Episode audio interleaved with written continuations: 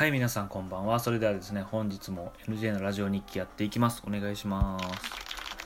はい、ということで、今日は5月の29日ということで、5月もあっという間に終わっちゃいましたね。はい、ということで早速本題に入っていきたいと思います。今回のテーマがですね、戦わないといけない時代になってきたというテーマで、最近は特に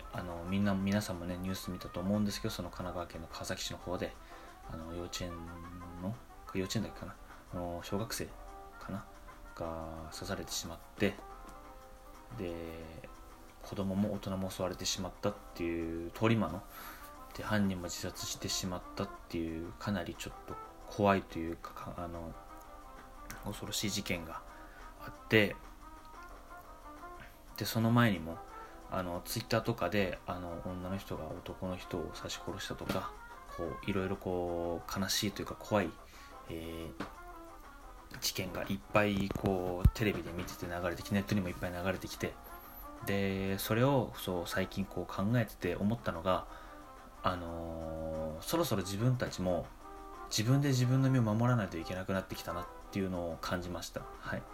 ニュースでやってなくてもやっぱり別のところで事件とかはあるんですけど、こうして最近立て続けに人が襲われる事件とかあると、そろそろ危機感持って生きていかないといけないんじゃないかなっていうのを感じたんですよ。はい、でそれって通り魔とか人に襲われるっていうこと以外にも、やっぱいろんなことに言えると思うんですよ。仕事だったりとか、学生だったら就活とかね。別に死ぬってわけじゃないんですけど、自分でしっかりと考えて自分の身を守ったり、自分で対策を立てないといいように扱われてしまったり、知らぬ間に悪い方向に、悪い状況に陥ってたりっていうのがあるので、今回こういうテーマでお話をしていこうと思います。はい。で通り魔、後ろからいきなり来たって言っていうね、話を聞いて、防ぎようがないじゃないですか。よく護身術でナイフ襲ってきたらこうしましょうとかなんて言ってますけど、僕もね一応部活空手とかね、いろいろやってたんですけど、それはザ1対1の時にようやく状況がなるわけで、いきなり後ろから襲われたら誰も手も足も出ないわけですよ。SP とかがいない限り一人でね、しかも小学生とかね、お子さんとかだったらそれもね、当たり前じゃないですか。分かるわけないじゃないですか。うん。なんで、そういうのがね、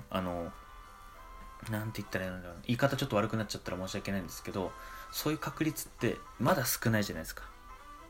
毎日100件こういうのが起きてますっていう感じではなくて、何日かに1回とか、もしくは1日1回ぐらいのペースで起きてるかもしれないけど、で自分はね、刺されなかったから良かったかもしんないって思ってるかもしんないし、僕もね刺されてないんで分かんないんですけど、気づいたらもう明日刺されてる可能性ってあるわけですよ。そういう通り魔の人って多分無差別に刺すわけで、その人が刺そうとしてる人のうちの一人に入ってしまったわけじゃないですか。今回のお子さんと大人の方はね。でそれが明日は自分になるかもしんないじゃないですか。ちょうどね、東京に買い物に行ってて、でちょうど人とすれ違いが刺されたとかっていう可能性も絶対ないわけじゃないじゃないですか。でそういうのを考えると、やっぱり身を守らなきゃいけないというか、いつも以上に気をつけていかないといけないんじゃないかなと思います。はい、そういう人はね、比較的少ないと思うんですよ。うん、日本国民全員がそういう人じゃなくて、やっぱり数少ない人たちだからああやってメディアもしっかり取り上げてるし、珍しいというかね、かなり残酷で珍しい事件だからああいうふうに取り上げられてるわけであって、なんですけど、やっぱり自分で自分の身を守らなきゃいけないんじゃないかなとは思います。本当に。で僕もね、先生とかに教わったんですけど、逃げろとっていうふうに言われましたね。本当に人と戦えるのって何年も何十年も練習して鍛錬を積んでる人が戦えるわけであって、部活とか習い事とかで子供が 2,3 年習ってたっていうわけじゃ全然歯が立たないし、多分体が動かないらしいんですよね、緊張しちゃって。はい。だったら走って逃げて周りの人に助けを求めるとか、相手に近づかないとか刺激しないとかっていう風にやり方もあるし、とにかく自分の身を守ることを第一に考えた方がいいってその方は言ってました。はい。荷物とかあったら体の前に抱えてこうお腹とか胸とかをこう守ったりとか、あとはまあそうですね、そういうふうに体をこう守ったりとか、また逃げるとかっていうふうに教わりました。はい。そういうことでしか本当に防げないわけじゃないですけど、後ろから刺されたら、刺されてから気づくわけじゃないですか。刺される前に刺される15分前に、あ、この時間刺されるなって気づいたら事件はなくなるけど、そんなことはできないので、もう常にこうね、で防弾チョッキとか着るって言っても、そんなできないじゃないですか。なんで本当にこういうのは本当に残念というか、防げないし、もう本当にどうしようもないわけじゃないですか。知ってる人でもないのに、恨まれて刺されるんだったら分かるけど、本当に知らない人にいきなり刺されるなんてことはありえないわけで、本当にそういうのはどうしたらいいのかなって僕も今考えてます。本当にこういうのがね、今後増えていかないように願うばかりだと僕は思います。で、さっきも言ったんですけど、これに大体のことが当てはまるっていうか、別のことも当てはまるっていうのは、例えば大学生の僕だったら就活とかだと思うんです。別に殺されるとかっていうわけじゃないんですけど、例えばね、今僕も3年生でインターンも近づいてきて、自分の企業を調べたりしてるんですよ。ここはこう、この場所にあって通勤こうで業務形態はこう、業務内容はこうとかって調べてるわけじゃないですけど、それって多分就活の時もやるんですよ。この会社面接行ってみようとかって調べるわけじゃないですか。で、そこで調べるのが甘かったりとか、あ、友達行ってるからここ行こうとかっていうと、その、なんていうんですかね、ミスマッチっていうんですかね、よく言われる、なんか自分のやりたいことと違ったとか、で、それでなんかやめることになりましたとかってね、っていうのいいし、っていうのもあるし、あとはもしかしたらそのブラックな会社に入ってしまうかもしれないわけじゃないですか。その法律とか無視したようなちょっと危ないような会社とか、あとはこう違反しそう、ちょっとね、法律違反してるちょっとグレーな会社とかっていう風に入ってしまう可能性があるわけで、そういうのはやっぱりこう自分で調べていくわけじゃないですか。20歳になって、いや、この情報の通りなんですけどねって言われたって、いや、知らないお前が悪いじゃんって言われちゃうわけですよ。全然調べてないお前が悪いじゃんっていう、20歳、大人になったらね、大体のことは自己責任になってしまうので、そういうのも含めて自分でこう身を守っていかなきゃいけないっていうのはあります。就活でもね、そう、本当に自分の行きたい企業とか自分のやりたいことっていうのはしっかりこう吟味して、会社も調べて、ここはこうでこうでってしっかり調べて、多分ね、調べすぎて悪いことってないと思うんで、はい、そういうのをやっぱりそう、殺人とは関係ないですけど、やっぱりそういうふうにこうなんかボゲーっとしてて、何かね、気を抜いてたらあっという間にこう悪いことに巻き込まれちゃうっていうことを感じましたね。はい。で、あとは仕事とかもそうです。さっき言った通りね、仕事、そのミスマッチとか、あとはそういう感じかな。で、あとはなんかこう自分に合わない感じ、人間関係はちょっと違うのかもしれないですけど、やっぱりこう何かしら自分にとって悪影響があることっていうのは我慢するか、やっぱりこう対策をしていくしかないんですよ。